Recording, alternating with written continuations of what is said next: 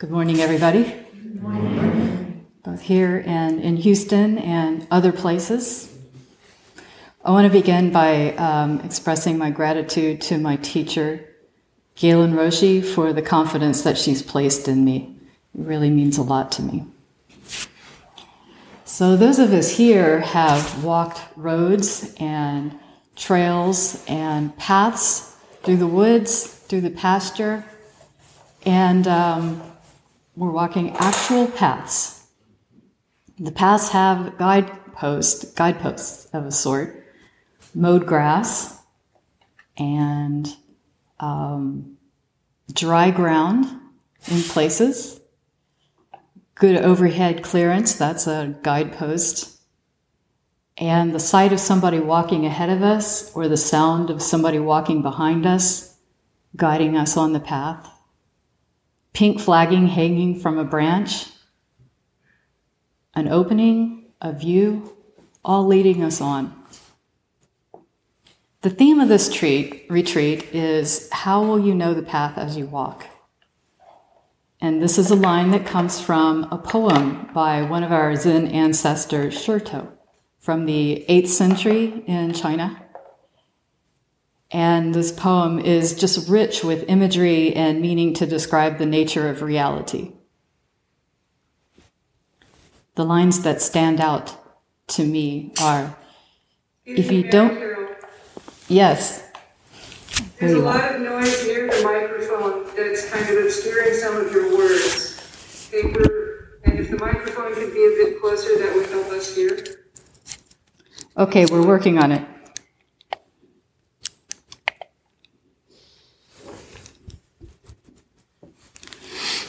Okay, let's try this. The lines from the poem are If you don't understand the way right before you, how will you know the path as you walk? Progress is not a matter of far or near, but if you're confused, mountains and rivers block your path. Is this sounding better in Houston? In Zoomland? Yes, it's great. Thank you so much. Yes, thank you. Okay. Right.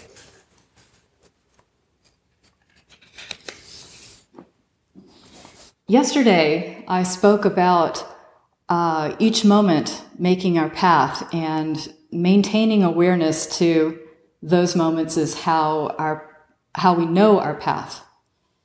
And I gave you a little mini story about um, how I was astonished by this otherworldly beauty on the highway on my way to the Zen Center, to the retreat center in the morning when the sun came up and illuminated the fog. And uh, that immersion in natural phenomena was so profound to me. And I realized that I was anticipating immersion into nature when I got to the retreat center at the end of my path. I thought my destination.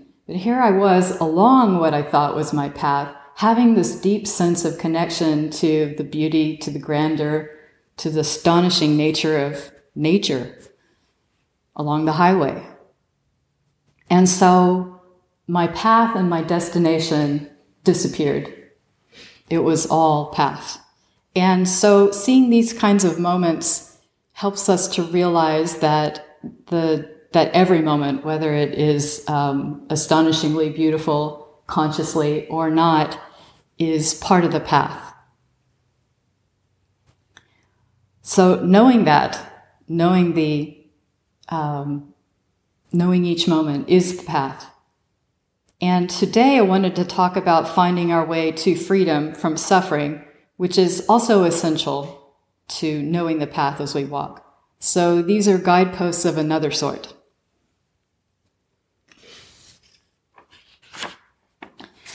The earliest teachings of the Buddha were about the Eightfold Path. Um, these were included in his teachings of the Four Noble Truths, which are that there is suffering and that there's a cause to suffering, that there's a way to re- alleviate suffering, to alleviate suffering, and that the way to alleviate suffering is through the Eightfold Path. So, this Eightfold Path gives us guideposts to, so to speak, to knowing the path as we walk. Um, life is very complicated, so the Eightfold Path is not a script, but it's a way to navigate through this um, dynamic, sometimes confusing, complicated world. I'd like to illustrate the Eightfold Path uh, with moments from our retreat. The first, generally, the first factor given in the Eightfold Path is right view.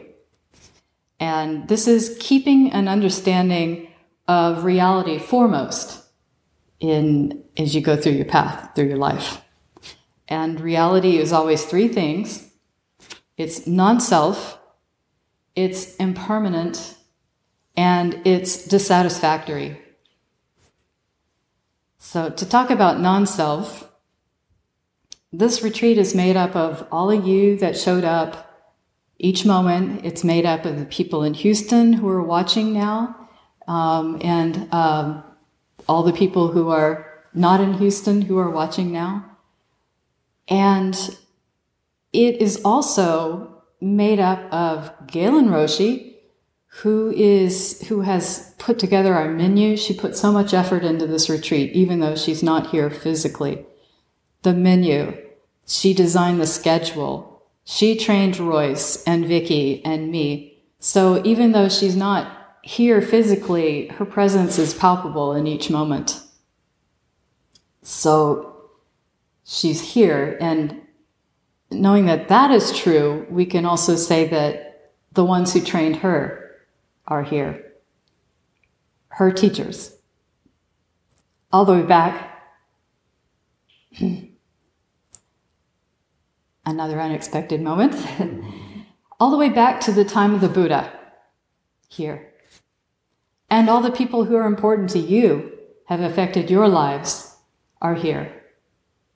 So that's a lot of people. And even though we're only 14 people here, we're having a huge retreat. so this is a this is a demonstration of non-self. This this thing that we a retreat is made up of everything.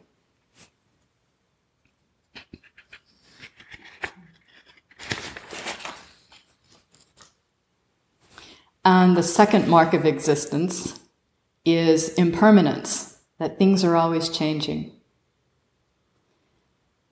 The schedule is always changing. and um, this is like the frost that was on the grass that we walked through this morning. Each time we, each angle we walked, it appeared differently, and it was already changing into another form by the end of the walk, it was different, always changing. And the third mark of existence is dissatisfactoriness. This is how we know that something exists. Everything has a little bit of dissatisfactoriness, and it can be uh, a lot, causing suffering, or just a kind of a whiff of wishing things were other than what they were. And um, an example for me was that yesterday, just before the weather changed, there were so many birds in the trees. I don't know if you heard them. I think that the the bad weather was kind of pushing them forward, and they landed here at the retreat center, and it was a cacophony of species. And hearing that, sitting in here, was wonderful, but I wished the doors were open so we could hear them not through the glass. So everything that exists, even if it's a, a, a great pleasure, has a little bit of a wish it were something else. Some things are not great pleasures and they're just suffering. But I'm not saying that things have this rottenness at their core because there's no core. It's relational. It's, it's that um, our relationship with things, and it's all relationship. Uh, it, this is interconnection, is that it's all relationship. So we have the standard relationships we have with our friends, and we have relationships with things we don't even know because of interconnection. So um, the suffering or the dissatisfaction is um, through the relationship that we have with things. And the good thing is that we can be aware of our relationships and we can change our relationships.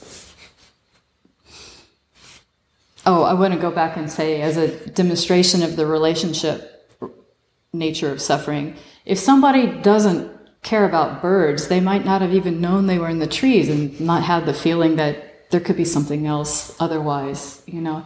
It's because my relationship with birds is that I want to see them and hear them and be around them and I want more birds, right? So that was that was the conditions in my life that created a little bit of that whiff of dissatisfaction. So, going back to the choices that we make, um, this is really good news because we can make choices that um, allow us to follow the Buddha's path. So, we've talked about, um, oh, right intention. Um, right intention is, um, we talked about right view and right intention. I don't think I've been calling these out. Right speech is another factor on the Eightfold Path. What is right speech in a silent retreat? We're actually speaking a lot, communicating a lot, aren't we? Um, to me, the sound of us chanting in this room, which has beautiful harmonics, just is right speech. It's wonderful. But sometimes it's, it's really hard to know what right speech is. What's too much speech? What's too little speech causing confusion or suffering? It changes all the time. That you know, it's a dynamic situation finding your way between the suffering that can be caused by not speaking or not speaking well and speaking way too much. Another form of suffering is the middle way, like in between, finding the right speech in between is the middle way.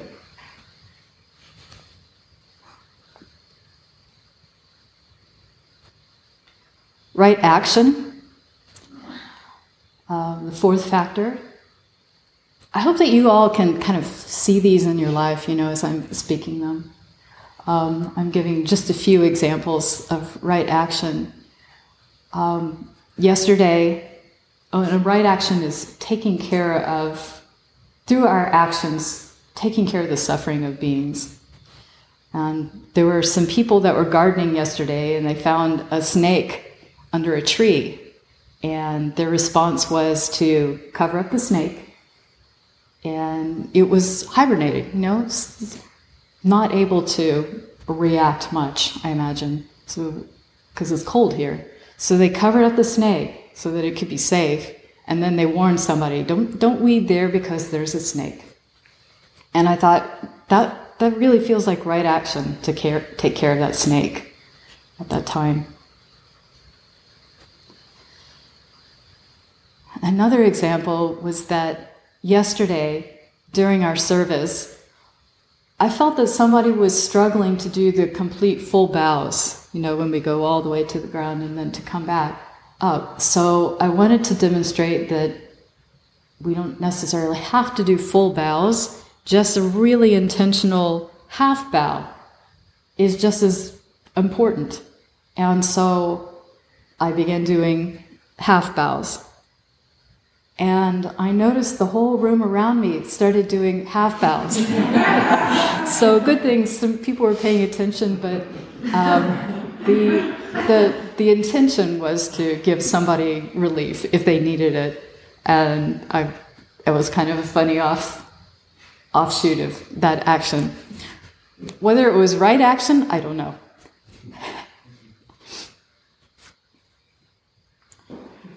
right livelihood another factor. Um, this is gaining your livelihood, get, doing your business in a way that um, allows the alleviation of suffering. Some businesses cause suffering. So I'll leave you to decide if that's the, the thing that your business is, is involved in. But also to ask did your livelihood make it possible for you to come to this retreat or other retreats?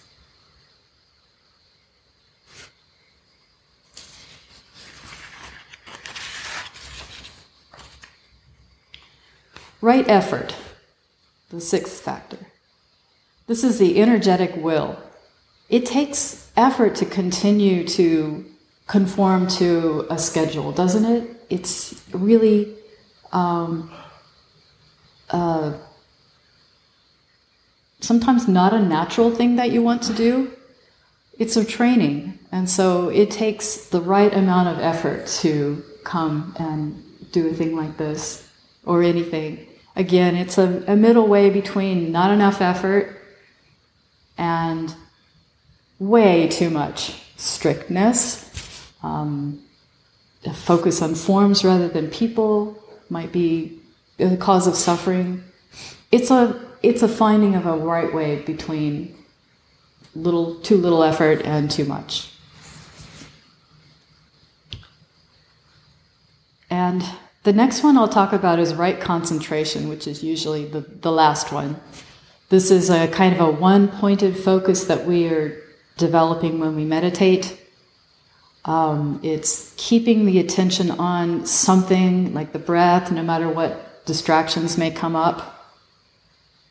And uh, so it's different from mindfulness in that um, if you're practicing mindfulness, you may um, notice various things like sounds and warmth and so forth, but um, concentration would be just picking one of those and letting everything else slide away.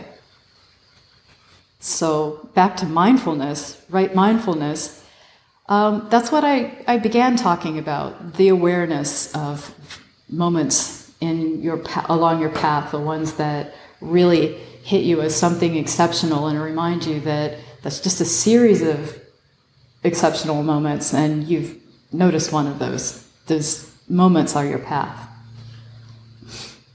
And this is right mindfulness. So I think about all the moments that I've experienced in this retreat as um, some of them will really stand out with me like this morning seeing the evening star standing on the deck with daniel and, and seeing a band of light like a rainbow from um, warm orange muted rainbow to like yellows to greens to blue blue blue blue to really dark sky. And that pulsating star right there the planet venus just so vivid in the clear air and thinking this is what the buddha saw. Oh, that was beautiful and thinking of um, pouring water for a friend. Lots of moments, and I wonder if you all can, uh, you know, say something that struck you about this particular retreat. That's a moment that kind of crystallized your awareness.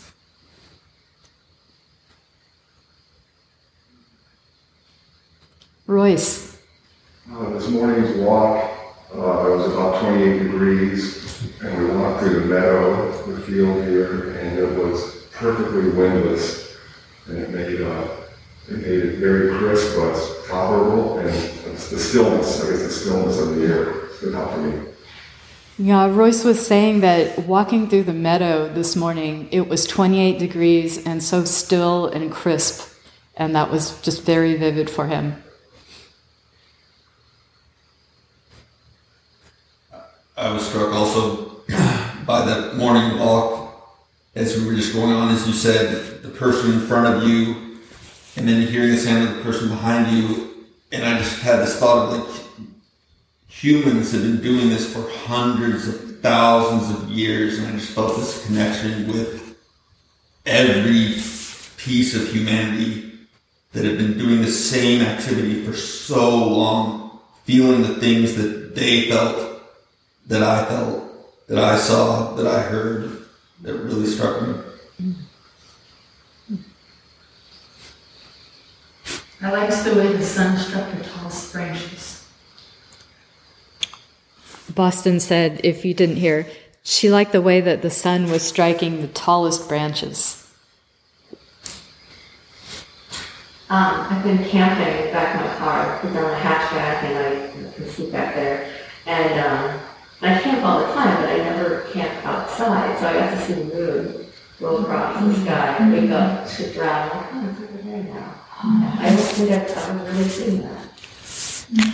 Christine was saying that uh, as a car camper this time, she was able to see the moon crossing the sky in a way that she hadn't really seen before. Daniel. I had a moment uh, when we were washing dishes, uh, and I was holding the uh, bowls and the spoons, and uh, and I find washing dishes really fun and fulfilling for some reason. But I thought, uh, you know, there was there was a, a sense of clarity and really deep gratitude to think of how many um, people have held these bowls and these spoons that have been nourished. These are tools of nourishment and just thinking how, how wonderful it was to be part of um, this line of experience, how I, I'm, I'm, sort of in care of these tools. And it was really, really honorable to do that. Did you all hear that?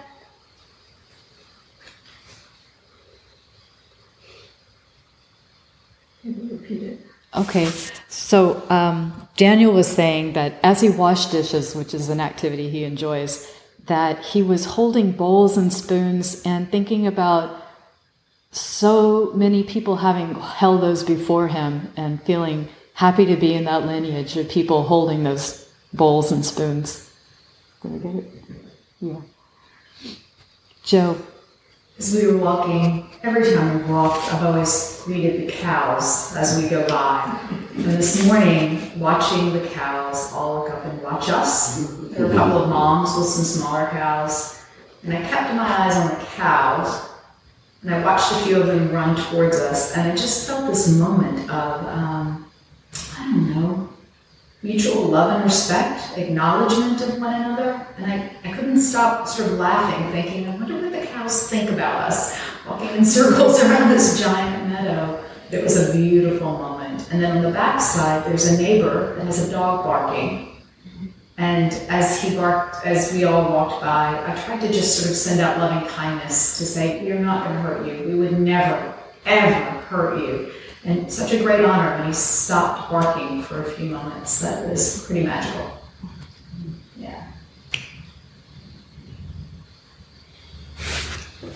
Daniel. When we leave the Zendo in the evening at the end of the day, being able to see the stars, there's too much light pollution in the city to see them, but it's just, I, I always have to stop for a minute when I leave in the evening because it, that's my moment. Yeah, the stars have been really, really bright. Matthew. Uh, me, it was also coming to meditation last night. Uh, there's like a patchwork of clouds moving in front of the moon. And I just looked up and it just surprised me, I think, because we don't see that so often in the city. And the contrast was so distinct. Like the moon was lighting up the edges of the cloud pieces, and then the stars were also visible in the dark sky, and just it was such a surprising and beautiful sight.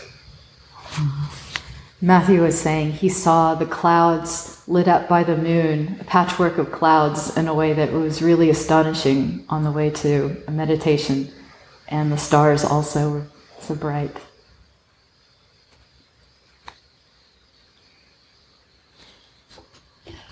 So now you all have these moments too. Well, I want to close by thanking all of you again for your confidence and having me be part of this retreat, and my gratitude to my co-retreatants, Vicky and and Gyozan Royce, cannot be overstated. Very thankful, and um, I just find myself very happy to be part of your path at this moment. happy we are all part of each other's path. So thank you.